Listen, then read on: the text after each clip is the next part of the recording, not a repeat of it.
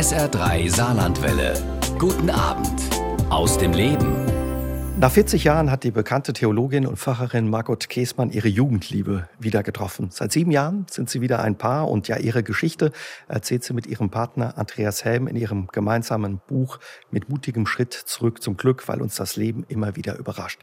Und heute auch bei uns bei SA3 aus dem Leben. Hallo Frau Käßmann, schön, dass Sie sich die Zeit für uns nehmen. Ja, sehr gerne. Frau Käßmann, erzählen Sie uns diese schöne Geschichte, Liebesgeschichte, ja, wie Sie sich wieder getroffen haben nach so langer Zeit. Ja, wir hatten uns tatsächlich 40 Jahre nicht gesehen und das war aber so die erste Liebe gewesen, erster Kuss, erstes Händchen halten. Und ich habe einen Vortrag gehalten an der Universität in Gießen und hinterher gab es so eine kleine Schlange. Die einen wollten äh, ein signiertes Buch haben, die anderen mal Hallo sagen, alte Bekannte, das ist ja die Gegend auch, in der ich aufgewachsen bin. Und dann stand jemand da und sagte, Hallo, ich bin Andreas. Und hm, dann hat es bei mir im Hirn erstmal so gerattert.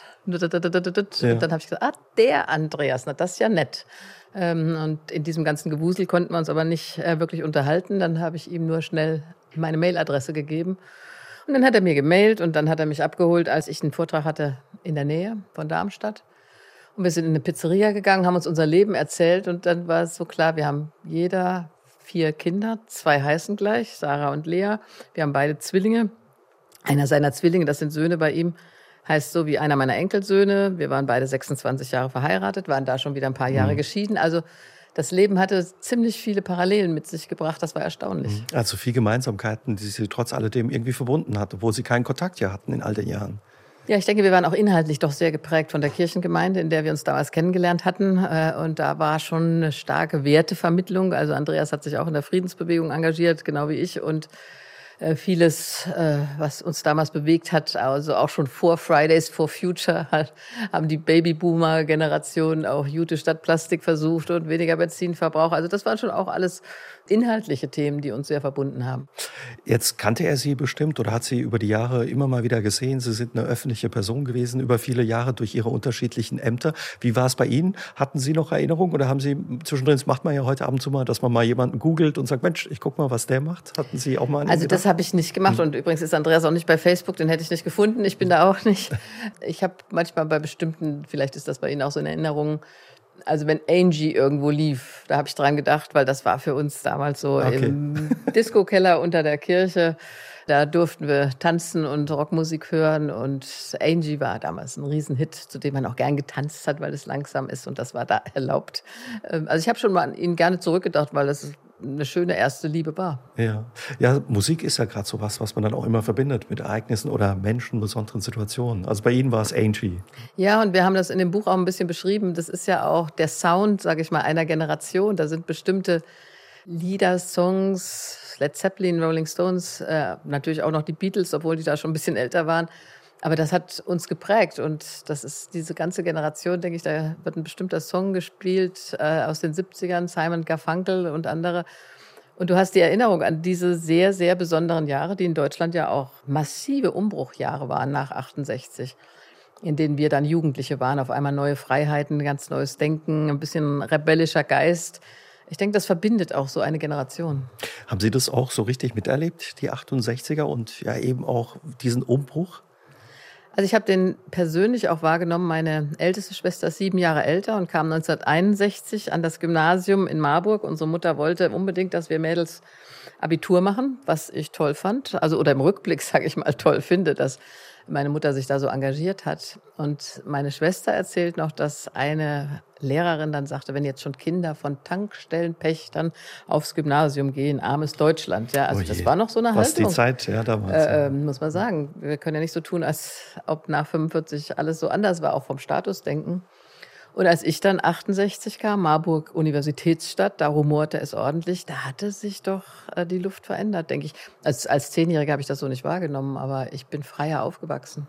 Ihre Mutter war Krankenschwester, Ihr Vater Kfz-Mechaniker und weil Sie das so sagen, für ihn wäre es auch okay gewesen, wenn die Töchter geheiratet hätten und jetzt nicht Abitur gemacht hätten oder ja dann später auch studiert. Also mein Vater war ein sehr liebevoller Vater, so habe ich ihn in Erinnerung, aber er hatte zwei äh, tolle Gesellen, die später auch seine Tankstelle und seine Werkstatt übernommen haben und ich denke so, hat er sicher auch mal gedacht, wenn eine von den Töchtern, einen von den beiden, Günther und Manfred, mit denen sind wir auch so ein bisschen aufgewachsen, geheiratet hätte, hätte er auch schön gefunden, klar. Aber meine Mutter hat gesagt, es wird Abitur gemacht.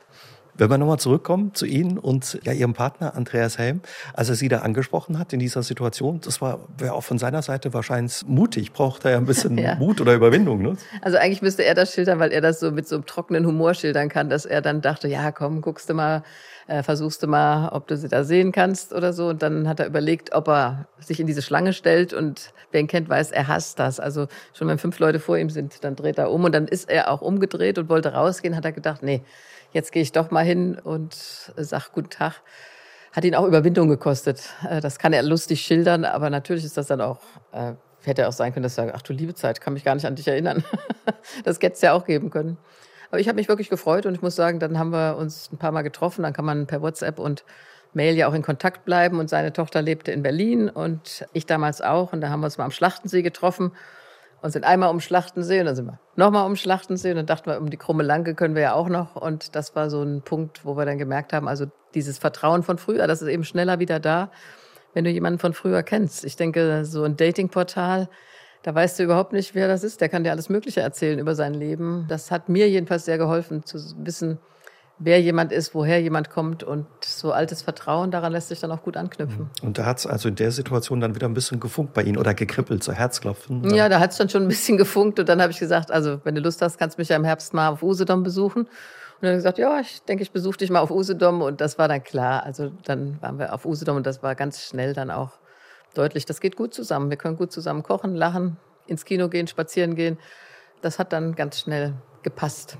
Da gibt es eine schöne Geschichte auch ja von diesem Besuch auf Usedom, wo er sie besucht hat. Das beschreiben Sie auch in Ihrem Buch. Er hatte die Liebesbriefe, die Sie ihm damals geschrieben haben, aus dem ja, Aufenthalt in England, wo Sie drei Monate waren in Bristol, hat er die Briefe aufgehoben und damals mitgebracht und Ihnen vorgelesen. Ja, im Sommer 73 war ich zum Schüleraustausch in Bristol und das ist natürlich äh, für ein jung verliebtes Paar eine endlos lange Zeit und da haben wir uns viel geschrieben. Ja. Und er hatte meine Briefe noch. Das hat mich dann total fasziniert, auch wie ernsthaft ich als 14-Jährige, 15-Jährige äh, geschrieben habe über Liebe, Verantwortung, Paar sein. Wenn man so 63 ist, lächelt man ein bisschen drüber, aber ich finde, wir sollten 14-, 15-Jährige ernster nehmen. Das hat mich sehr gerührt und dann dachte ich morgens beim Joggen, also ich schmeiß doch Briefe nicht weg. Er hat mir ja auch geschrieben und hatte noch so zwei Kartons im Keller stehen, die schon halb verschimmelt waren, weil man so Kartons, die man immer wieder mitnimmt bei jedem Umzug und sagt, irgendwann muss ich mal gucken, was da noch drin liegt. Und da waren die tatsächlich seine Briefe. Und am nächsten Tag habe ich ihm dann seine Briefe vorgelesen. Und das hat ihn auch richtig äh, äh, umgetrieben, dass er gesagt hat, ich dachte gar nicht, dass ich damals sowas geschrieben habe. Also war so ein bisschen über sich selbst erstaunt, aber da muss ich sagen, das ist natürlich sehr anrührend, wenn du 40 Jahre später liest, ja, was du dir mal geschrieben hast. Das stellt auch ganz schön schnell dann wieder näher her. Also Sie haben so eine Erinnerungskiste, wo Sie, was weiß ich, so Dinge, die Sie begleitet haben in Ihrem Leben, wichtig waren, aufbewahrt haben. Haben Sie da vorher noch mal reingeguckt gehabt oder war das das erste Mal wieder nach all den Jahren? Ich habe Jahre, viele Jahre da nicht reingeguckt und ich muss sagen, das ist für uns beide auch so, diese Rush-Hour des Lebens, ja, wenn du berufstätig bist, vier Kinder hast, äh, da hast du nicht viel Zeit in Erinnerungen äh, zu schwelgen oder anderes zu machen. Da siehst du nur zu, dass ich ja jetzt auch bei meinen eigenen Kindern, da siehst du nur zu, dass der Laden dass läuft, der Laden dass läuft, du durchkommst. Ja. Ne? Und vielleicht ist es eher im Alter dann so, dass du wieder kramst in Erinnerungen und die nochmal rausholst. Was ja war der Andreas damals für Sie? Sie haben schon gesagt, das war so ja die erste Liebe wirklich. Also wir waren sehr engagiert beide in der Kirchengemeinde in Stadt Allendorf, eine relativ neue Kirchengemeinde, die ähm, entstanden ist, weil sich da viele Geflüchtete angesiedelt haben aus dem Sudetenland, äh, Ostpreußen, Pommern, meine Familie eben aus Hinterpommern kommen und dann ähm, schnell auch Italiener, Ferrero, Griechen, Jugoslawen und Türken. Also wir sind aufgewachsen in einer Vielfalt, also nicht in einem traditionellen Ort. Und da spielte die Kirchengemeinde eben eine ganz mhm. große Rolle als Integrationsfaktor. Andreas und ich haben Kindergottesdiensthelferkreis gab's, also da hast du Kindergottesdienst gestaltet. Das Beste daran waren aber die Jugendfreizeiten am Edersee. Also das äh, war toll am Edersee dann im Sommer zwei Wochen. Wir sind ja sonst nicht weggefahren. Da ist man sich schon sehr viel näher gekommen und da am Edersee hat es dann auch gefunkt, muss ich sagen. Da gibt's eine Gondel hoch zur Burg Waldeck und in diese Gondel können immer nur zwei und da konnte man dann mal ganz heimlich Händchen halten. Das war einfach eine schöne Zeit. Ich sag mal, das war eine sehr unschuldige äh, erste Liebe, so mit aller Romantik, die man so hat. Man freut sich, den anderen zu sehen, ist aufgeregt. Wir waren auch beide zusammen im Posaunenchor. Da gab es dann auch Freizeiten auf der Burg Hessenstein. Und das waren tolle Zeiten, Jugendzeiten, in denen eben auch, denke ich, Jugendarbeit at its best stattgefunden hat. Klingt auch so, ja, sorglos. Man konnte einfach sein. Ne? Ja, wir hatten Pfarrer Lauer, der war auch so ein, sag mal, so ein gütiger, älterer Pfarrer, der sich gefreut hat, wenn es da gewuselt hat mit jungen Leuten. Und es war niemand, der äh, mit erhobenem Zeigefinger abgekanzelt hat, sondern er ermutigt hat, macht das. Und dann hat er gesagt, ja, wir haben immer gesagt, wir können uns nirgends treffen. Du durftest ja nirgends hin unter, unter 16 oder unter 18, glaube ich sogar. Und dann hat er gesagt, Mensch, mach doch hier unten im Keller einen Disco-Keller auf. Und dann wurde gehämmert und gebastelt. Das fanden wir alle, also war ein großer Kreis, nicht nur Andreas und ich, fanden wir alle ganz toll. Dann haben wir uns da unseren eigenen Disco-Keller gebaut. Und da wurde zu Angie eben da wurde getanzt. getanzt, auch zu Angie, aber auch Smokey und sowas. Also das war so der, das Highlight der Woche, Samstagabend äh, im kirchlichen Disco-Keller. Und da durften wir natürlich alle auch hin, weil die Eltern gesagt haben, na Kirche, das ist okay. Apropos, äh, da durften wir hin. Sie sind mit äh, drei Geschwistern aufgewachsen, die alle älter waren. Sie sind die Jüngste. Hatten Sie da schon mehr Freiheiten oder waren die Eltern auch bei Ihnen noch als Kleinste ein bisschen strenger? Nein, ich hatte wesentlich mehr Freiheiten. Das würden meine großen Schwestern jetzt auch sagen. Also der Bruder ist als Säugling gestorben, ein Jahr vor mir, bevor ich geboren wurde. Meine Schwestern sind fünf und sieben Jahre älter. Und das sehe ich ja selber auch. Ich habe ja auch vier Kinder wieder bekommen. Bei der jüngsten, da bist du dann doch schon ein bisschen abgearbeitet. Ja, also bei meiner ältesten Tochter war noch glasklar, hier kommt keine Barbie-Puppe ins Haus und nur unbehandeltes Holz als Spielzeug und so weiter. Bei der jüngsten sagst du dann, da waren schon drei Barbie-Puppen da. Äh, da wird man das so ein bisschen, ähm, sag ich mal, weiter im Herz, weil du auch nicht mehr die Kraft hast. Und meine Mutter war bei meiner Geburt 36. Das fand sie damals unendlich alt. Damals alt, ja. Heute würde man sagen, normal, 36 ist doch kein Alter hm. für, für ein Kind zu kriegen, zumal das vierte. Aber ich denke, sie waren auch, meine Eltern waren dann auch schon ein bisschen müde. Ich meine, diese ganzen Aufbaujahre, äh, die haben sich dann 47, 47 kam meine Mutter überhaupt erst aus dem Internierungslager in Dänemark. Dann haben die 49 geheiratet, die Tankstelle aufgebaut, vier Kinder gekriegt, Haus gebaut, Werkstatt gebaut. Also die waren, denke ich mal, heute diese Aufbaugeneration nach dem Krieg, die wollte wieder was schaffen. Die hatten ja bei Null angefangen. Und wenn dann noch so ein viertes Kind ist, ja, das läuft so mit. Ich hatte große Freiheit, da war die Autowerkstatt, äh, da konnte ich so rumlungern im wahrsten Sinne des Wortes. Die Gesellen haben hinterher immer erzählt, ich hätte da auf der Werkbank gesessen, dann hätten sie ein paar Erdbeeren mitgebracht, dann war ich zwei Stunden ruhig gestellt mit Zugucken einfach beim, beim Handwerk und so hatte ich, ich hatte eine sehr freie Kindheit dadurch. Schön. Haben Sie, ja, wenn Sie sich da in der Autowerkstatt rumgetrieben haben, auch eine andere Beziehung zu Autos dann oder vielleicht sogar ein bisschen eine Liebe? Also ich bin jetzt nicht so der Autofan, dass ich irgendwie so ein besonderes Auto, so ein Modell oder sowas haben muss. Aber damals war es natürlich auch so, ich sag mal, das war erst Ford-Werkstatt und dann Renault-Werkstatt und so ein R4. Wenn man da die Klappe aufmachte, da wusstest du noch ganz genau, was was ist, ja, Vergaser und so weiter. Das äh, Motor, das konntest du dann auch alles noch sehen. Heute musst du ja Mechatroniker sein. Die ja. Elektronik heute bei den Autos, da kannst du nichts mehr reparieren. Ich weiß gar nicht mehr, ob ich heute noch einen Reifen wechseln konnte. Bei so einem R4 war das ganz einfach. Zack, einmal hochgebockt und fertig. Also das war, Autos gehörten dazu. Aber es ist nicht so, dass ich jetzt der Autofan bin. Außerdem wissen wir alle, wir müssen unser äh, Verkehr, äh, Verhalten ja. Ja. Äh, wirklich da verändern. Sie haben Ihren Vater und Ihre Mutter angesprochen. Ihr Vater, haben Sie schon gesagt, ist sehr früh gestorben. Dann musste Ihre Mutter noch mehr schultern. Ihre Mutter ist überhaupt für Sie auch ein Vorbild, was das betrifft. Und Sie sind, glaube ich, haben Sie mal gesagt, im Frauenhaushalt mit der Mutter, der Großmutter und Ihren Schwestern aufgewachsen. Das hat Sie offenbar sehr geprägt. Und auch dieser Also das hat mich sehr geprägt. Das war tatsächlich so. Ich habe das ja später erlebt. Ich bin ja auf eine Mädchenschule gegangen dann, ja. Also die Elisabeth-Schule in Marburg. Hm. Äh, da war ich das, der letzte Jahrgang, also reine Mädchenklassen. Und ich denke schon, wenn du so aufwächst, meine Großmutter hatte auch alles verloren, ja, sogar den Mann dann noch und ist dann auf der Flucht nach Hessen gekommen, auch ohne was, aber meine Großmutter war auch tough. Also die hat die Familie zusammengehalten, die war das Zentrum, die hat bei uns jeden Mittag gekocht, weil meine Mutter ja gearbeitet hat. Äh, meine Mutter war sehr bestimmend, wie das alles laufen sollte. Mein Vater war eher so der gütige Mitläufer, der hat das alles so von ferne mitgemacht, aber der kam Mittag weiß ich gar nicht, auch nicht so oft nach Hause, aber jedenfalls Frauen waren dominant, waren auch noch Tanten und diese ganze Geschichte, den Krieg überlebt zu haben, was der Krieg auch bedeutet hat, auch an, an Schuld. Erst natürlich Schuld, viel ja. später, die Frage kam viel später, aber am Anfang natürlich die Vergewaltigung, die Fluchterfahrung, Vertreibung von zu Hause, nie wieder in die Heimat können. Also das hat schon das Leben bestimmt, aber dann zu sagen, uns geht weiter. Also es gibt immer einen Weg nach vorne. Da wird nicht gejammert. Also jammern war bei uns überhaupt nicht angesagt. Äh, so nach dem Motto, was, wo, was hast denn du hier zu jammern? Ja, also wir haben Krieg überlebt. Also jammern ging gar nicht. Und was leisten war wichtig. Hat Ihre Mutter oder Ihre Eltern, Ihre Großmutter über die Erlebnisse gesprochen mit Ihnen und Ihren Geschwistern?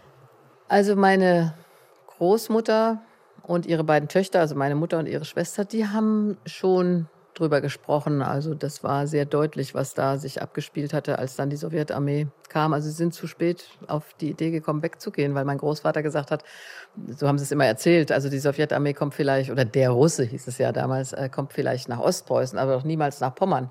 Das konnte sich mein Großvater nicht vorstellen. Und als sie dann mit dem letzten Zug ähm, von Köslin abfahren wollten, äh, kam meine Tante, also die Schwester meiner Mutter, mit dem dritten Kind in die Wehen. Da haben die gesagt, wir nehmen hier keine Gebärende mit, der Zug ist viel zu voll.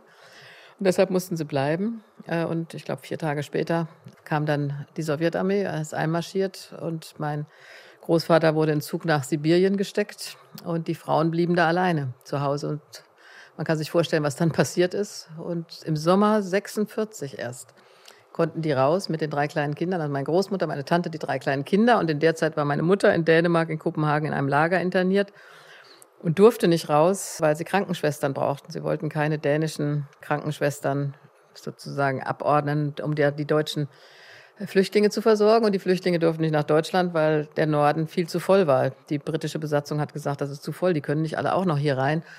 Also über diese Zeit, meine Mutter durfte das dann erst im Sommer 47 ausreisen aus Dänemark und wusste natürlich bis zum Sommer 46 überhaupt nicht, leben die Eltern noch, leben die Geschwister noch, die waren alle völlig verstreut. Wir haben die Briefe gefunden meiner Mutter, die verzweifelten Briefe aus Kopenhagen äh, an die Tante in Hessen. Weißt du was? Hast du was gehört von meinen Brüdern, meiner Schwester? Also das war uns schon sehr bewusst als Kinder. Aber mein Vater, das ärgert meine Schwestern und mich heute. Wir haben zu wenig gefragt. Mein Vater war natürlich die ganze Zeit im Krieg. Der ist Jahrgang 20. Der kam Mitte 18 in den Krieg und als er rauskam, war er 25. Äh, und davon wissen wir so gut wie nichts. Er ist halt auch früh gestorben, dann war wahrscheinlich auch die Gelegenheit nicht. Ja, mit 16 fragst du fragt noch nicht. man anders, das, oder nicht. Das, ne? da bist du so jung, da interessiert dich die Lebensgeschichte der Eltern nicht so sehr. Es hätte uns später interessiert und da war es dann zu spät weil Sie Ihre Mutter angesprochen haben, nochmal, dass sie auch Krankenschwester war. Sie hatte, glaube ich, auch dafür gekämpft, schon sehr früh bei ihren Eltern, dass sie einen Beruf ausüben durfte und Krankenschwester werden durfte. War sie da auch für Sie ein Vorbild? Weil Sie haben ja auch immer gearbeitet mit Ihrer Familie, dass Sie ja gesagt haben, ich möchte auch selbstständig sein und meinen eigenen Job haben. Also meine Mutter war eben als, als junge Frau schon, hat sie bei, ihre Mutter wollte nicht, dass sie äh, berufstätig wird sozusagen, aber hat das bei ihrem Vater dann erkämpft. Und mein Großvater, das war der Standardsatz, hat gesagt, Jugend muss raus und sie durfte dann eine Ausbildung machen, hat dann als Krankenschwester allein in Berlin gelebt in den 40er Jahren. Also es war schon enorm, finde ich, für äh, so eine Frau. Und sie hat nie die Idee gehabt, also zu Hause zu bleiben und nicht berufstätig zu sein. Meine Mutter hat immer gesagt, eine Frau muss für sich selbst sorgen können. Das äh, hat sie uns auch mitgegeben und meine Schwestern und ich sind alle berufstätig äh, geworden. Wir haben alle Kinder bekommen und die Berufstätigkeit nicht aufgegeben. Manchmal, manchmal eine Phase lang, wir alle drei also wenn, als die Kinder klein waren, phasenweise waren wir zu Hause, aber da war sie schon Vorbild. Und es war für uns auch nichts Besonderes, sondern es war eigentlich selbstverständlich, dass Berufstätigkeit und Kinder zusammenklappen. Ich meine, heute wird da immer noch drum gekämpft, das sehe ich bei meinen Töchtern. Und ich kann nicht fassen manchmal, dass es immer noch ein Thema ist, wie Berufstätigkeit und Kindererziehung zu verbinden sind. Oder gerade jetzt auch während Corona hat man das nochmal gemerkt, wie viel dann auch bei den Frauen gelandet ist. Äh, also ich fand das wirklich unmöglich, dass das ganze Thema Kinder so weit hinten angestellt wurde in der Corona-Krise. Äh, da saßen äh, immer Wirtschaftsvertreter mit am, am Entscheidungstisch und natürlich Virologen. Aber da hätten auch Familienverbände hingehört, ja, Vertreter äh, äh von den Interessen äh, von Kindern beispielsweise. Das wurde überhaupt nicht gesehen. Da hat man gesagt, irgendwie kriegen die das zu Hause hin. Und ich habe das bei meinen Töchtern ja auch gesehen. Dann sollen zwei Erwachsene Homeoffice machen. Da sind aber noch Kinder, die betreut werden müssen. Mhm. Äh, da, da ist zum Teil Chaos ausgebrochen in den Familien ich finde, das war eine Überbelastung, die einfach überhaupt nicht gesehen wurde. Das ärgert mich. Sie hat, glaube ich, auch sehr geärgert, dass dann eben viel an den Frauen hängen blieb, was Haushalt, Kinderbetreuung und den Job nebenher noch betraf. Ja, also viele sind dann wieder in die alten Muster gegangen und natürlich war es dann so, jetzt musste mittags wieder gekocht werden. Die Kinder sind eben nicht in Kita oder Schule versorgt werden. Also heißt das ja, du musst nicht nur kochen, du musst einkaufen, kochen, Küche aufräumen, Abwasch. Also und nebenbei sollst du bitte dein Homeoffice erledigen. Also da ist, das, das ist eine Überforderung. Das funktioniert nicht alles auf einen Haufen. Und äh, das haben vor allen Dingen die Frauen ausgebadet. Das, das, da kenne ich hunderte Geschichten, ja, was das auf einmal hieß. Das war dann natürlich in Partnerschaften oft auch eine Spannung. Oder ich kenne einen Mann entfernt der hat gesagt, nee, also ich habe dann gesagt, Homeoffice ist nichts für mich. Ich bin jeden Tag ins Büro. Meine Frau hat das aber ganz gut hingekriegt. Ja, danke schön. Das ist zu einfach. Hätte man auch gedacht, wären wir schon weiter ne, bei dem Thema. Naja, nun muss ich sagen, mein Vater beispielsweise war wirklich, ich würde sagen, liebevoller Vater, aber der hätte nicht gewusst, wie man ein Kind wickelt. Ehrlich, also eine Windel wechseln, da hätte er gesagt, also ich glaube, es, äh, es hupt ja, äh, ich wechsle doch keine Windeln. Die Generation meines Mannes oder auch von meinem Partner jetzt, natürlich haben die Windeln gewechselt und die haben auch den Kinderwagen geschoben. Aber ich denke, die jungen Väter heute, die ich erlebe, die Mehrzahl ist wirklich engagiert. Das will ich jetzt auch sagen, äh, in Kindererziehung. Das ist eine Selbstverständlichkeit. Aber in so einer Krisensituation, dann kommen auch wieder alte Rollenmuster. Wer ist für was zuständig? Ja, ich habe das auch in meinem Umfeld mitgekriegt. Viele junge Väter würden sich ja teilweise auch gerne mehr um die Familie kümmern. Aber zum Beispiel, wenn man ja in Bereichen arbeitet, die noch nicht so weit sind, zum Beispiel in der Industrie, wird man auch schief angeguckt. Sagen die manchmal, wenn man sagt, ich würde gern ein halbes Jahr oder ein Jahr zu Hause bleiben, um mich um die Kinder zu kümmern. Dann geht das nicht und dann wird da höchstens noch ein Monat oder zwei draußen. Was schade ist auch. Ne? Ja, das sehen wir auch an der Elternzeit. Ja. Also im Schnitt nehmen dann die Männer zwei Monate Elternzeit, die nämlich nötig sind, damit es 14 Monate insgesamt werden. Aber es gibt doch wenig Männer, die sagen, ich mache zwölf Monate Elternzeit, auch weil es von den Arbeitgebern nicht wirklich anerkannt ist. Und ich sehe das bei meinem einen Schwiegersohn, der würde gerne reduzieren, aber das können die sich nicht vorstellen, dass, dass jemand dann sagt, ich arbeite 30 Stunden oder vielleicht 25 Stunden, weil ich gerne mehr Zeit für die Kinder haben will. Und jetzt müssen wir sagen, es muss ja auch finanziell stimmen. Mhm. Es ist immer noch so, äh, dass in Deutschland ein riesen Gap ist, also eine das Differenz immer noch weniger verdienen, äh, ja. zwischen den Einkommen. Ja. Und wenn dann die Frau nach der Geburt des ersten Kindes auf 50 Prozent gegangen ist, dann heißt es beim zweiten Kind, Du kannst jetzt nicht in Elternzeit gehen als Mann, weil 60 Prozent und 50 Prozent reichen uns nicht. Also da muss sich noch ja, viel bewegen oder ein Umdenken einfach stattfinden. Also ich denke, es muss klarer werden, dass es verlässliche Betreuung gibt und die nicht von heute auf morgen gecancelt wird. Also mich hat wirklich massiv geärgert, dass Baumärkte offen waren, aber Schulen wurden geschlossen. Also wo ist denn da die Prioritätensetzung, frage ich mich. Warum wurde das damals nichts mit Ihnen, Frau Käsmann, mit Ihnen und Andreas? ja, das muss ich sagen. Wir waren schon, ich glaube, anderthalb Jahre waren wir dann ein Paar oder sagen wir, wir sind miteinander gegangen. So hieß das ja früher in den 70er Jahren. Und dann, Andreas kann das viel schöner dramatisch erzählen, gab es einen Samstagabend Disco-Keller äh, und da war ein anderer Junge, der ein Moped hatte.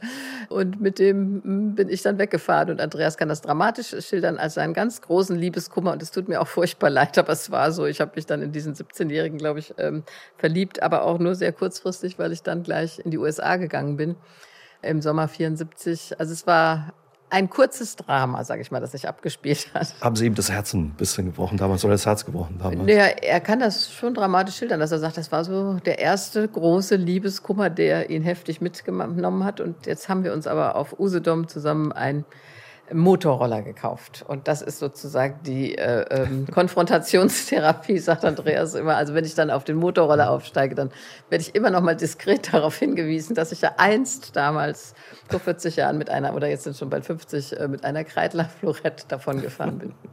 Wie, wie sieht Ihr Alltag heute aus? Äh, wie, wie leben Sie zusammen? Teilen Sie sich eine Wohnung? Wie müssen wir uns das vorstellen? Also unser Zusammenleben ist zurzeit etwas chaotisch. Wir sind die meiste Zeit zusammen, aber an drei Orten.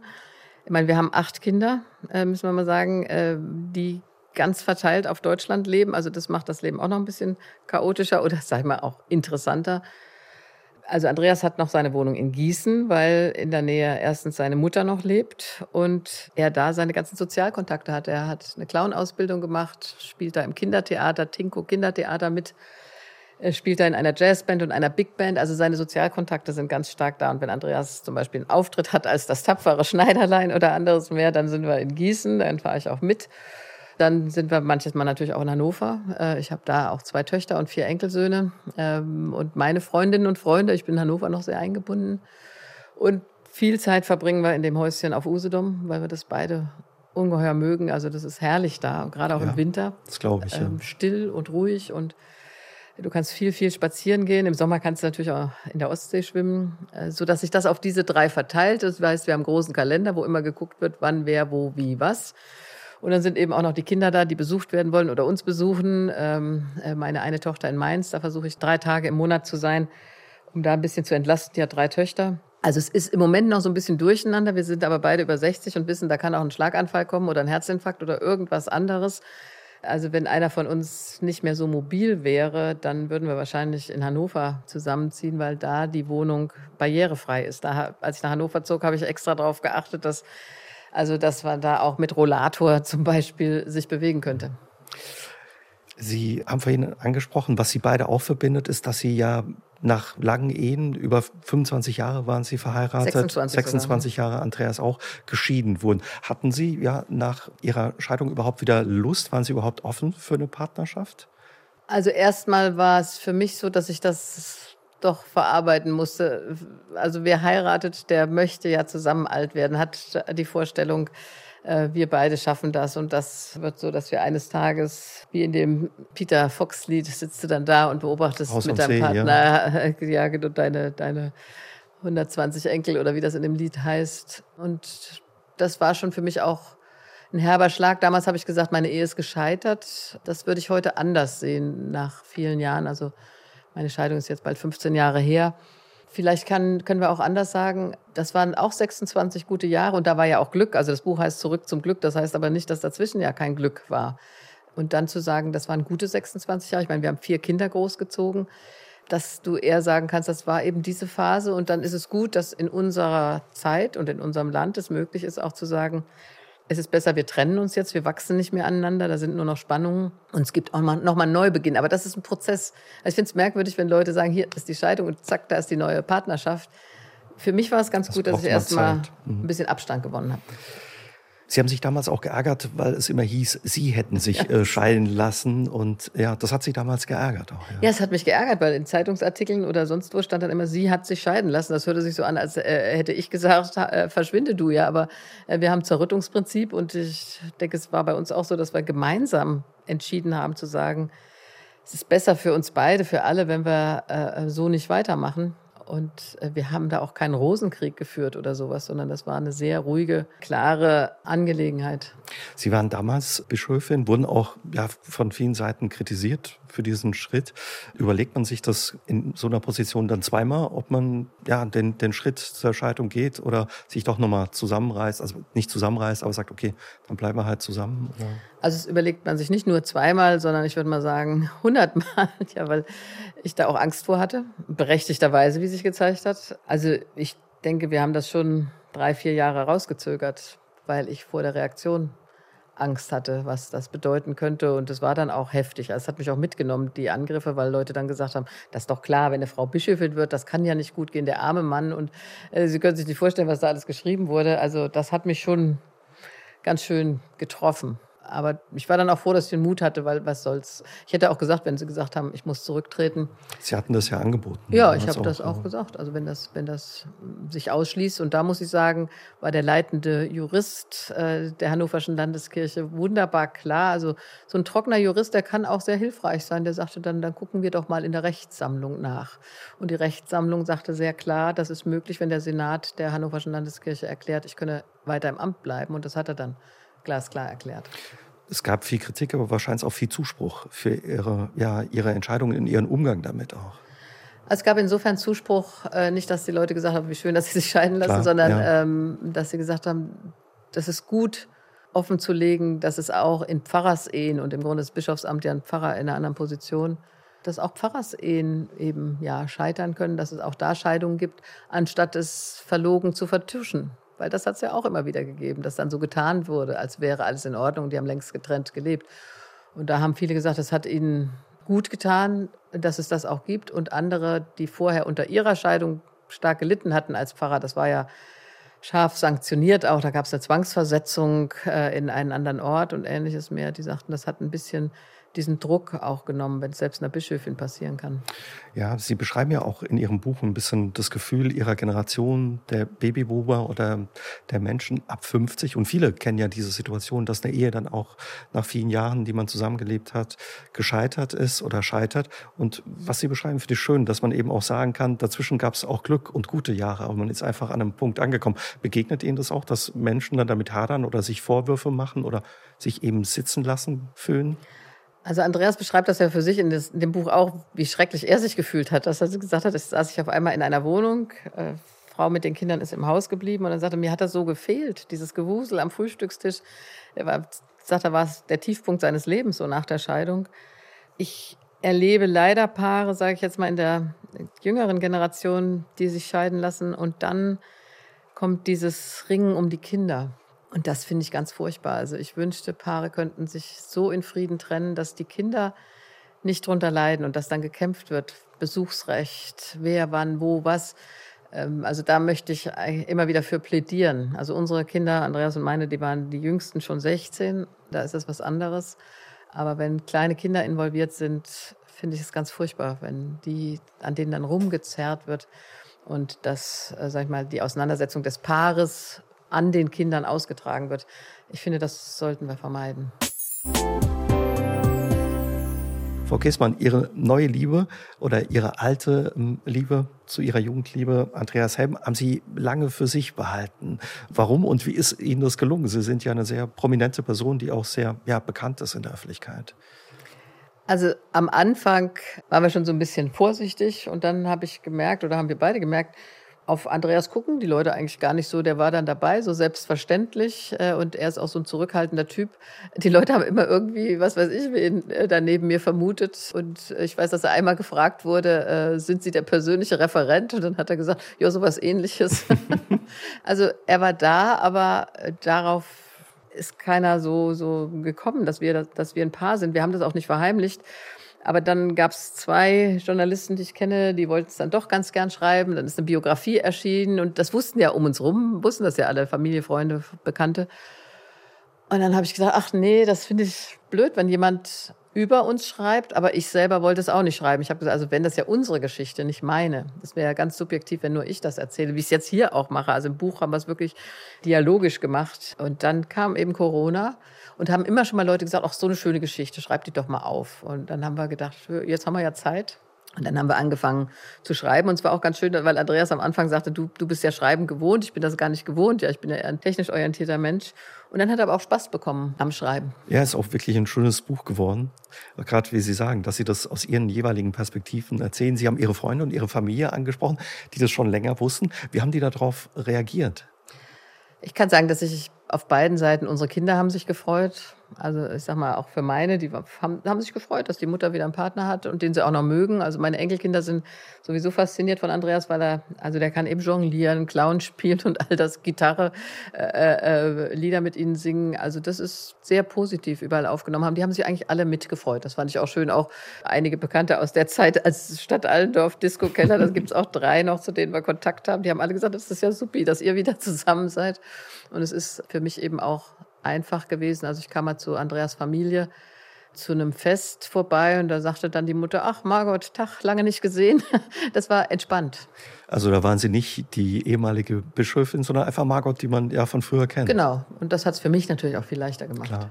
Sie beschreiben in Ihrem Buch auch so eine schöne Verwechslungsgeschichte. Ich glaube, das war bei irgendeinem so Familienfest, wo, wo eine Dame äh, sagte, hat Ihnen schon mal jemand gesagt, dass Sie aussehen wie diese Frau Käsmann? Ja, dann hat natürlich die ganze, das war bei dem Familienfest bei Andreas, und dann ja. hat natürlich die ganze Familie so ein schallendes Gelächter ausgebrochen. Äh, und dann hat die Dame gesagt, das hätte mir doch jemand sagen müssen. Warum hat mir das denn keiner gesagt, dass die das ist?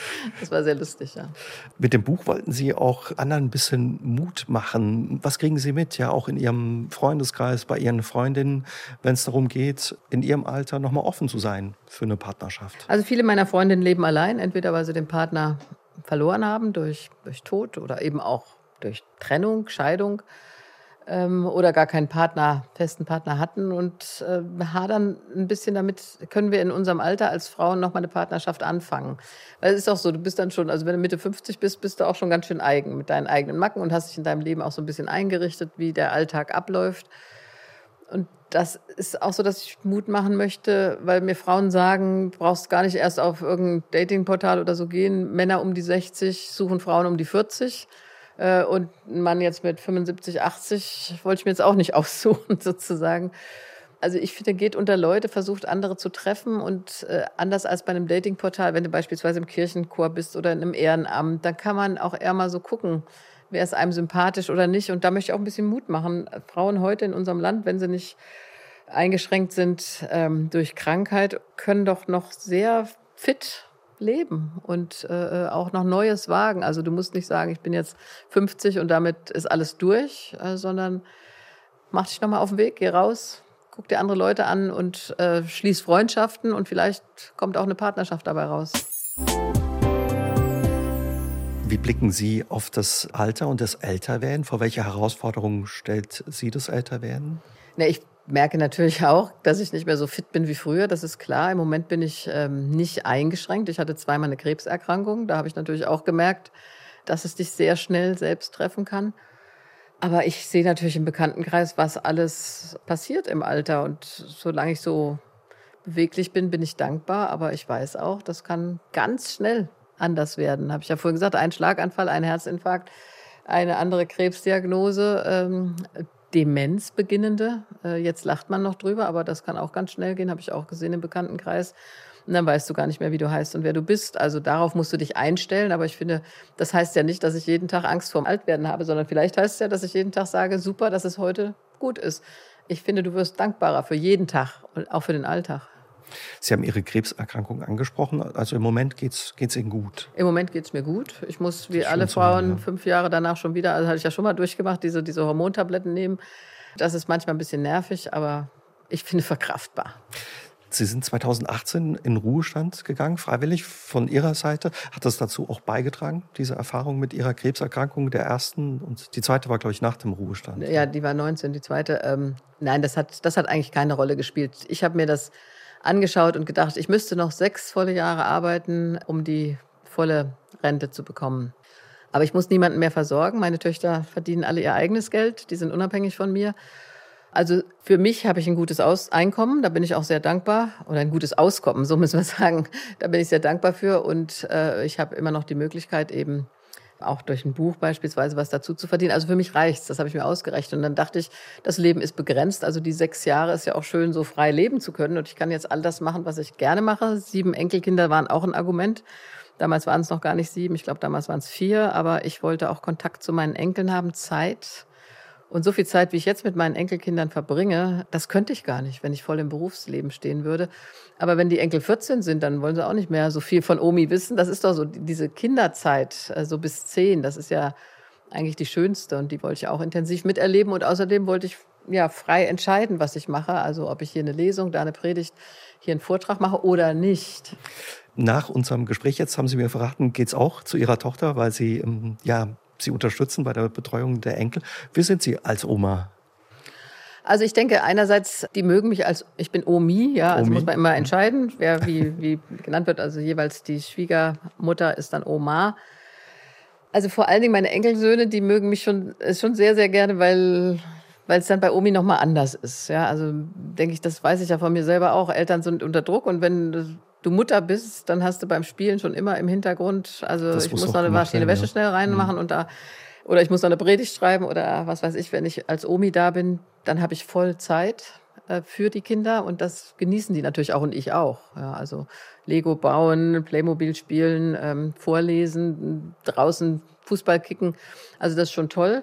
Bei meinen Enkeltöchtern habe ich manchmal den Eindruck, ähm, dass die mich manchmal auch ein bisschen streng finden, glaube ich. Manchmal, wenn ich dann sage, nee, das finde ich jetzt doof oder albern oder so, da muss ich manchmal lachen, weil ich dann vielleicht mehr die bin, die auch mal eine Grenze setzt. Ich muss immer fragen. Also natürlich mögen also meine älteste Enkeltochter war jetzt im Sommer eine ganze Woche bei mir und wir haben ein sehr enges Verhältnis. Schön. Wo werden Sie streng als Oma? Wo Sie sagen, nö, also das machen wir jetzt nicht. Ja, ich sag mal, ich bin zum Beispiel jemand, ich kann es nicht haben, wenn Lebensmittel weggeschmissen werden. Also wenn sich jemand ein Croissant nimmt, beschmiert beide Hälften mit Nutella und dann soll die zweite Hälfte weggeschmissen werden. Also sowas. Da, da bin ich so natürlich auch Nachkriegskind. Von also den bei, Eltern geprägt sicher. Ja, klar, auch, ja. bei uns zu Hause wurde, wurden keine Lebensmittel weggeworfen. Also das ist sowas, wo sie mich, glaube ich, manchmal ein bisschen merkwürdig finden. Wenn man älter wird, verändert sich ja auch der Blick aufs Leben, aber auch auf Ereignisse im Leben. Sie sind 2010 nach einer Fahrt mit Alkohol am Steuer von Ihrem Bischofsamt ähm, zurückgetreten und auch vom Ratsvorsitz der evangelischen Kirche. Wie blicken Sie da heute drauf, wenn Sie das heute nochmal so machen? Also ich würde den, natürlich den Anlass vermeiden, aber ähm, ich würde nochmal zurücktreten, weil ich denke, äh, ich, das ist ja heute noch so, dass das elf Jahre später immer wieder erwähnt wird. Und wäre ich im Amt geblieben, das war mir auf einmal glasklar damals, das wäre immer wieder gekommen. Bei irgendeiner Entscheidung, über die sich jemand ärgert, hätte jemand dann wieder gesagt, na, hat sie wieder zu viel Alkohol getrunken oder ähnliches. Das ist ja ein sehr, sag ich mal, dünnhäutiges Thema, mein Eindruck nach, gerade auch bei Frauen natürlich. Äh, und insofern, denke ich, war der Rücktritt und dieser klare Schnitt richtig. Das war eine furchtbare Zeit, muss ich sagen.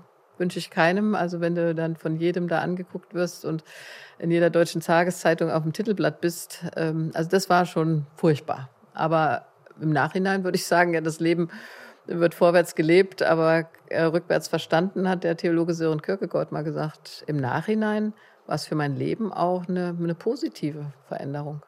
Sie haben viel Freiheit, glaube ich, auch dadurch bekommen, ne? haben Sie mal gesagt. Ja, und ich habe viel Freiheit bekommen. Ich habe aber auch viel Neues erlebt. Ich war dann fünf Monate in den USA. Ich hatte einen Lehrauftrag in Bochum. Also es war nochmal eine ganz neue Dimension. Sonst wäre ich Bischöfin geblieben, wahrscheinlich bis zum Ruhestand.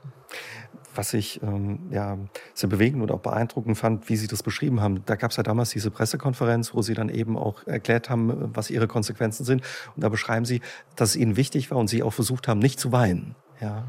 Das war mir wichtig und ich kann diese Pressekonferenz von viereinhalb Minuten heute noch angucken. Äh, die gibt's ja noch im Netz und denke, das war gut, dass du da ganz ruhig und klar warst, weil ich finde, in so einer Situation, wenn ich habe nichts dagegen, dass Menschen weinen, das will ich gar nicht sagen, aber äh, das hört sich dann immer so selbstmitleidig an. Ähm, ich hatte das selbst verursacht, ich hatte es selbst zu verantworten und hatte selbst die Konsequenzen zu ziehen und da war niemand anders dran schuld. Und das war mir wichtig, da auch klar zu bleiben.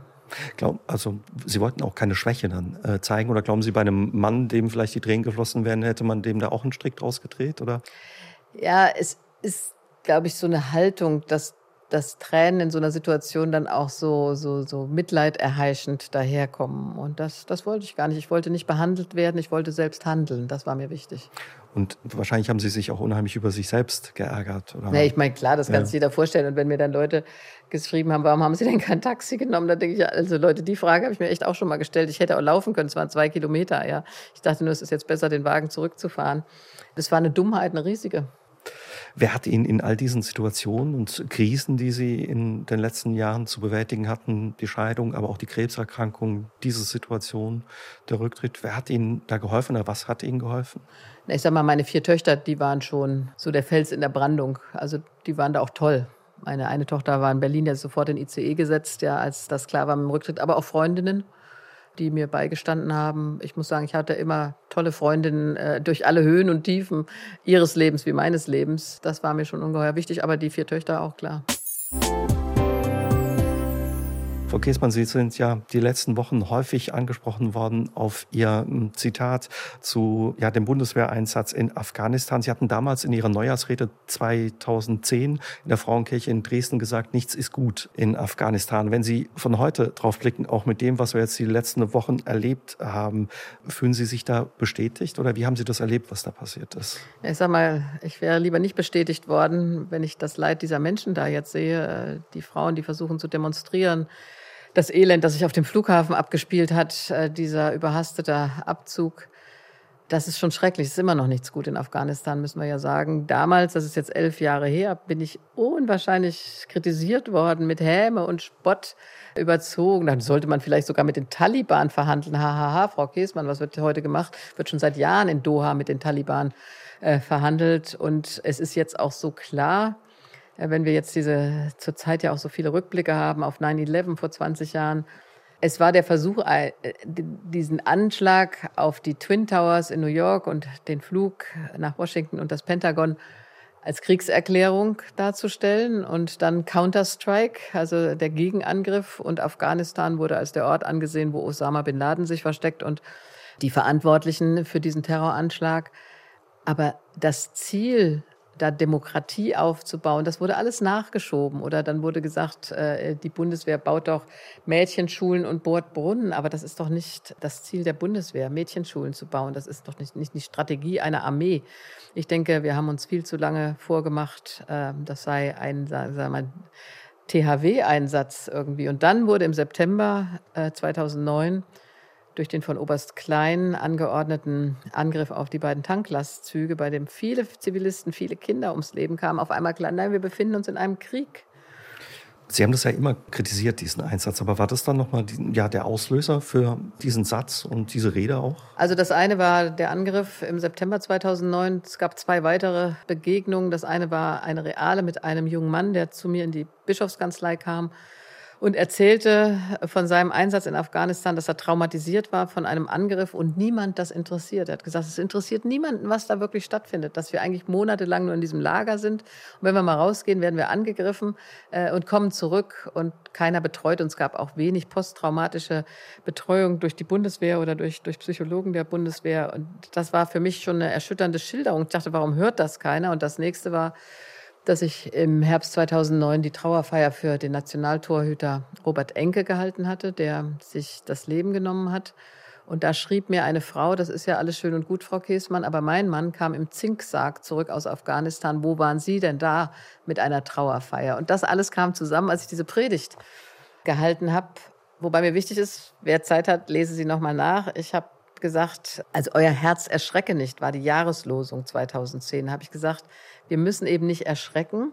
Wir können auch da hinschauen, wo nichts gut ist. Nichts ist gut in Deutschland, wenn jedes sechste Kind in Armut aufwächst. Nichts ist gut in der Klimafrage, habe ich damals schon Haben gesagt. Sie damals auch angesprochen. Und ja. nichts ist gut in Afghanistan, äh, wenn all diese Strategien doch keinen Frieden bringen, sondern den Krieg vertiefen. Ja, Sie haben ja damals auch mehr Fantasie beziehungsweise andere Formen gefordert, äh, wie man Frieden schaffen kann und die Konflikte äh, bewältigen kann.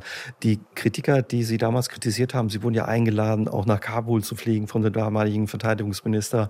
Die Politik äh, hat Am Sie eingeladen. CDU-Präsidium Ja. war ich vorgeladen sozusagen. Äh, hat sich da noch mal jemand gemeldet jetzt oder hat gesagt, Mensch, Frau Käsmann, ich habe da vielleicht noch was gut zu machen? Also es gab einen Zeitungsartikel, äh, da hat eine Journalistin geschrieben, also sie hat damals auch sehr kritisch geschrieben und das würde sie ein bisschen zurücknehmen, aber sonst nicht. Aber es muss auch nicht sein. Ich finde das auch nicht nötig. Aber für mich war es eine Lektion zu sagen, ähm, ich hätte damals ruhig noch mit geraderem Rücken sagen können, doch, ich stehe dazu. Also diese Kritik, die hat mich auch schon ganz schön getroffen in der Magengegend, äh, weil das war heftig.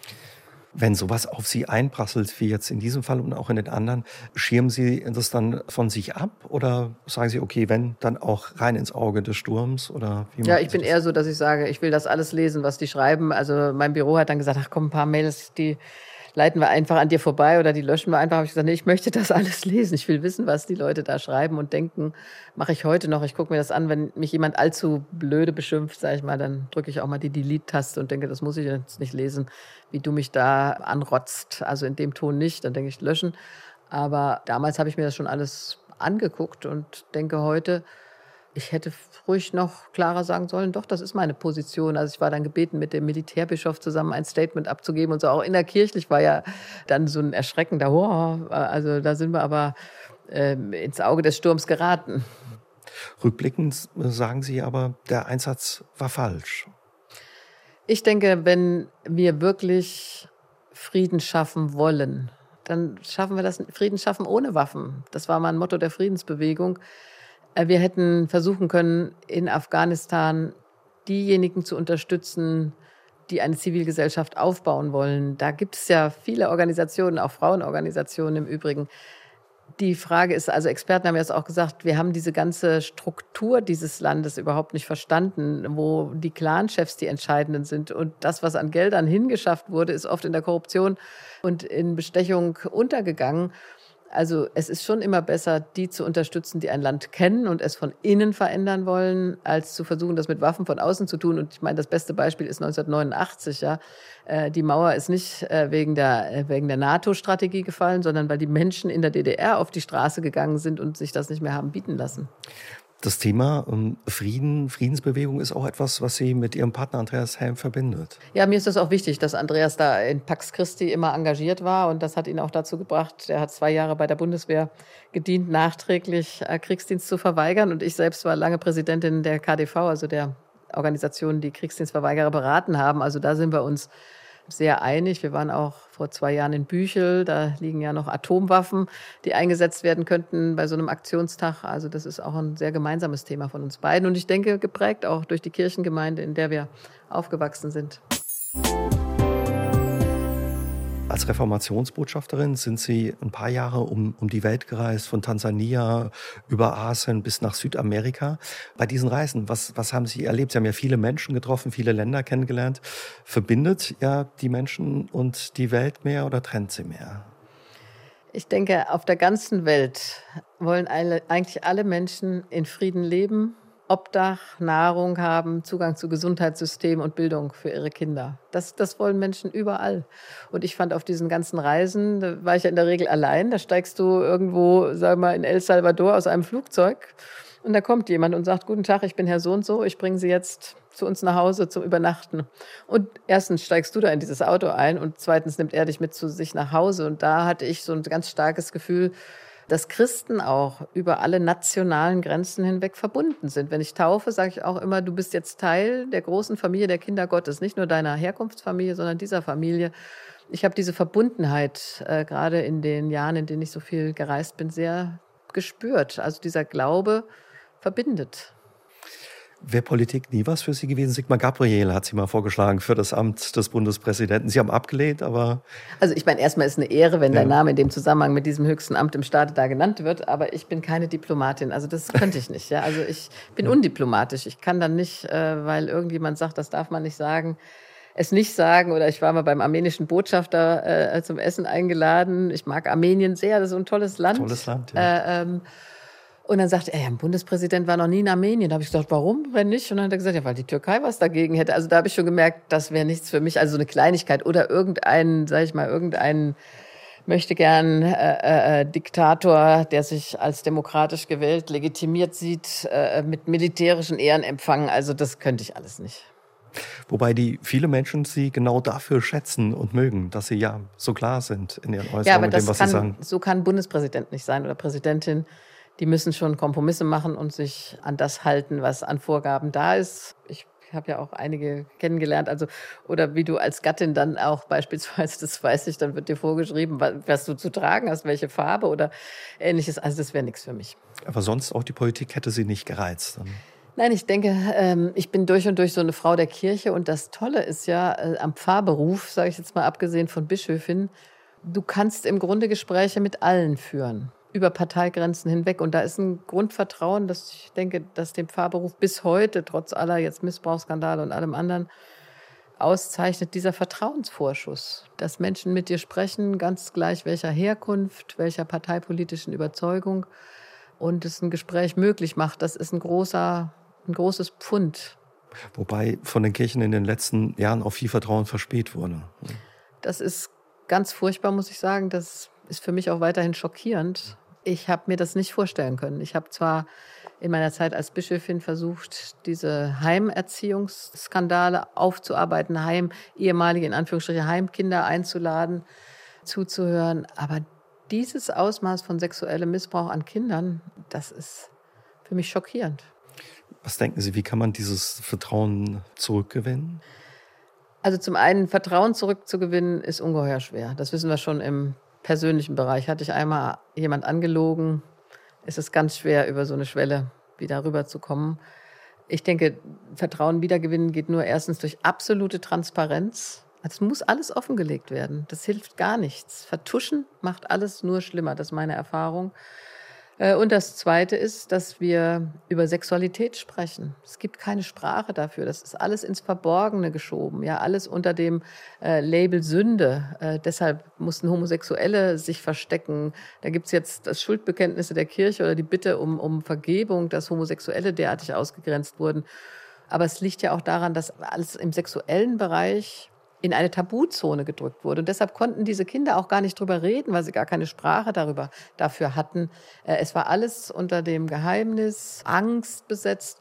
Und auch da hilft nur Ermutigung. Und ich meine, das ist vielleicht ein Vorteil, dass wir heute genauer hingucken. Also wenn jemand ständig Kinder betatschelt oder ähnliches mehr, dass man eher mal was hinterfragt, als früher wurde darüber hinweggesehen. Viele haben ja manches auch gewusst. Viele haben manches gewusst, sie sagen, Transparenz ist wichtig. Warum hat man ja den Mantel des Schweigens da so drüber gelegt? Ja, weil es äh, äh, ungeheuer, eine Ungeheuerlichkeit ist, dass ein, ein Priester, dem ein, eine Gemeinde vertraut, ein Kind missbraucht. Das ist so unvorstellbar, so ungeheuerlich. Den Kindern wurde auch nicht geglaubt oft. Also ich habe mit einem katholischen Priester in einer Sendung im WDR gesprochen, also nicht katholischer Priester, ich glaube Pastoralreferent, ja. Der sagt, er hat es noch nicht mal seinen Eltern erzählt, weil entweder hätten die Eltern ihm nicht geglaubt oder er hätte das Vertrauen seiner Eltern als Kind schon, dachte er, das in die Kirche, die sie so liebten, erschüttert. Also die Kinder waren auch in einer furchtbaren Situation, die konnten sich kaum anvertrauen. Und das hat sich vielleicht geändert. Also ich habe neulich so einen Platz der Kinderrechte eingeweiht und da habe ich in der Ansprache auch gesagt, ihr habt Rechte und keiner darf euch Gewalt antun. Also Kinder brauchen auch ja, Erwachsene, die ihnen zuhören und die ihnen auch glauben, denen sie sich anvertrauen können. Wenn Sie den Umgang ja, bei der katholischen Kirche mit dem Thema bei einigen Teilen sehen, sind Sie da ja manchmal froh, nicht katholisch zu sein? Na, mir tun Katholikinnen und Katholiken leid, die das ertragen müssen, die ihre Kirche ja auch lieben und selbst erschüttert sind. Aber ich will sagen, in der evangelischen Kirche gibt es auch Skandale, die liegen manchmal anders, weil es eben um die Heimerziehung geht oder dann um eine 14-jährige Konfirmandin, mit der der Pfarrer ein Verhältnis anfängt. Das sind mehr Fälle in solche in der evangelischen Kirche und das ist auch Missbrauch. Ist nochmal anders als bei einem Kind, aber Missbrauch einer Machtstellung ist das auch und da knabbert die evangelische Kirche auch dran an der Aufarbeitung. Mit mutigem Schritt zurück zum Glück, wie uns das Leben immer wieder überrascht, heißt das aktuelle Buch von Margot Käßmann und ihrem Partner Andreas Helm. Drin erzählen die beiden die Geschichte ja, wie sie sich nach 40 Jahren wiedergefunden haben und erneut ein Paar wurden. Ist es für Sie auch wirklich Glück gewesen, dass Sie sich nach so langer Zeit wiedergefunden haben? Ja, für mich war es, war es Glück. Also manche haben mich gefragt, also sehen Sie das als Schicksal oder Fügung? Das sehe ich nicht so. Also ich äh, denke, der liebe Gott hat viel Humor, aber ich glaube nicht, dass wir als Marionetten so von Gott irgendwie gehandelt werden. Das hieße ja auch, dem einen wird ein bisschen Glück gegeben und dem anderen eben Pech oder ein Schicksalsschlag. Aber ich empfinde schon als Glück, nochmal äh, als älterer Mensch so eine Beziehung einzugehen. Wir haben ja auch gesagt, mit mutigem Schritt, weil ein bisschen Mut gehört auch dazu. Du hast dich ja auch ein bisschen eingerichtet in deinem Leben und auf einmal teilst du das Leben wieder. Ja, also muss man mal an jemanden gewöhnen. Oder? Ja, muss sich dran gewöhnen. Also zum Beispiel so ein Tagesrhythmus. Ja, ist der eine Frühaufsteller und bei uns zum Glück beide nicht jetzt, weil wir auch nicht mehr berufstätig sind. Beide, das ist das ist auch hilfreich, sage ich mal, dass wir uns jetzt getroffen haben. Ich war ja dann noch ein paar Jahre berufstätig, aber auch flexibler als früher. Es ist schon Glück und ich habe mal ähm, neulich in so einer Studie gelesen, also Glück ist eigentlich eine Momentaufnahme. Besser ist der Begriff Zufriedenheit und die bekommst du, wenn du nicht mehr mit der Vergangenheit haderst und nicht ständig überlegst, was morgen sein könnte, sondern wenn du im Heute lebst. Das ist eigentlich Glück oder Zufriedenheit. Und das kann ich inzwischen ganz gut, zu sagen, jetzt ist es gerade echt wirklich super schön. Vergangenes ist vergangen und was morgen ist, weiß ich nicht so genau, aber ich kann jetzt heute hier gerne so leben. Ja, das ist ja dann auch die Herausforderung manchmal im Alltag eben. Was würden Sie sagen? Was haben Sie gewonnen dadurch, dass Sie sich wieder getroffen haben und diesen mutigen Schritt gewagt haben, zu sagen, komm, wir probieren es noch einmal miteinander oder ich lasse mich darauf auch ein? Also für mich ist es so, dass zum Beispiel neu ist, mit einem Partner vieles zusammen zu erleben. Also wir gehen gerne ins Theater, wir gehen gerne ins Kino, wir verreisen, wenn wir können. Corona-bedingt lange Zeit schon nicht, aber das zu zweit zu erleben, das ist sehr schön. Also ich bin sonst mit Freundinnen verreist. Das war auch schön, sage ich mal. Sind wir mal nach Gran Canaria oder so. Ähm, das war auch schön, aber mit einem Partner ist es doch nochmal anders. So eine Vertrautheit im Alltag. Mit Freundinnen ist es doch so, dass du dich dann mal hier triffst oder da triffst oder mal ein Wochenende wegfährst. Aber so eine, eine Vertrautheit die entsteht, weil du den Alltag zusammenlebst. Das finde ich sehr schön, das genieße ich auch, muss ich sagen. Tage zu zweit. Ich meine, in der ersten Corona-Lockdown. Äh, da, viel Zeit zusammen. Da haben, waren wir auf einmal sechs Wochen total zu zweit, weil du solltest keinen anderen treffen, die Enkel solltest du nicht besuchen. Und das war aber toll. Wir haben auf einmal viel gekocht, was ich sonst jahrelang nicht so gerne gemacht habe. Habe ich gedacht, für dich alleine, also koche ich nicht, ja. ehrlich, muss ich sagen. Manche machen das, aber wie viel zu äh, für mich allein, äh, da gibt's auch anderes. Oder wir haben dann gesagt, was machen wir jetzt den ganzen Tag? Erstens haben wir ein Buch geschrieben und zweitens haben wir dann die 20 schönsten Wanderungen rund um Hannover aus dem Internet runtergeladen. Das waren Orte, an denen ich noch gar nicht gewesen bin. Also es hat Spaß gemacht. Hätten Sie gedacht, dass Ihnen ja nochmal so ein Glück widerfährt? Habe ich ehrlich gesagt nicht mit gerechnet, weil ich ähm, immer auch so gedacht habe, ach, ich bin als Frau inzwischen doch auch schon ganz schön ja, eingespielt mit, mit meinem eigenen Leben so äh, und mit dieser großen Familie natürlich auch. Ich glaube, das erträgt auch nicht jeder Mann. Aber dadurch, dass Andreas auch so eine große Familie hat, gleicht sich das aus. Also zum Beispiel sage ich jetzt mal, wir machen gerade irgendetwas und dann ruft ein Kind an. Äh, da sind wir beide tolerant, weil das ist so, wenn die anrufen, ist immer irgendwas und dann sagst du auch, ist okay, telefonier erst mal. Ähm, also das finde ich auch schön, dass wir das teilen können. Ich meine, du musst ja auch irgendwann mal über deine, deine Kinder beispielsweise sprechen. Und wenn du das so vertraut machen kannst, tut das auch gut. Also jemand da, mit dem man auch ja Sorgen oder Probleme dann teilen kann. Ja, dass du das teilen kannst, das entlastet ja auch ein bisschen. Was sind Ihre Wünsche und Pläne für die Zukunft, Ihre gemeinsamen? Also wir machen gar nicht so viele Pläne, weil wie gesagt, äh, wenn du äh, in den 60ern bist, dann bist du eher so, dass du denkst, wir sind zufrieden. Also wir freuen uns immer, wenn wir nach Usedom fahren können. Jetzt im September haben wir auch wieder zwei Wochen, da freue ich mich schon drauf. Das sind dann so ganz ruhige Zeiten, weil, äh, weil wir so auch ein Stückchen weg sind. Was ich gerne noch mal machen möchte, ich habe mal als Jugendliche äh, von Gräfin Dönhoff gelesen, Namen, die keiner mehr nennt. Da ist sie 44 mit einer Freundin durch Masuren geritten. Und es gibt Radtouren durch Masuren, wo das Gepäck transportiert wird. Das ist sowas, das ich gerne noch mal machen möchte. Also vielleicht nächstes Jahr, wenn man sich frei bewegen kann nach Polen und äh, eine Masuren-Radtour. Das fände ich also toll. Also dann wieder Zeit miteinander verbringen. Wenn man das hört, würden Sie sagen, ähm, auch zu anderen, traut euch, äh, wagt den Schritt? vielleicht nochmal eine neue Partnerschaft einzugehen? Ja, das würde ich gerne sagen. Traut euch, wagt es. Ähm, also eigentlich kannst du nur gewinnen dabei und wenn du auch ein paar Sachen vielleicht ablegen musst oder Kompromisse machen musst, tolerare, Toleranz heißt ja tolerare ertragen, kannst du ruhig ertragen, dass ein paar Sachen sich verändern. Das tut im Alter eigentlich ganz gut und hält auch fit, finde ich.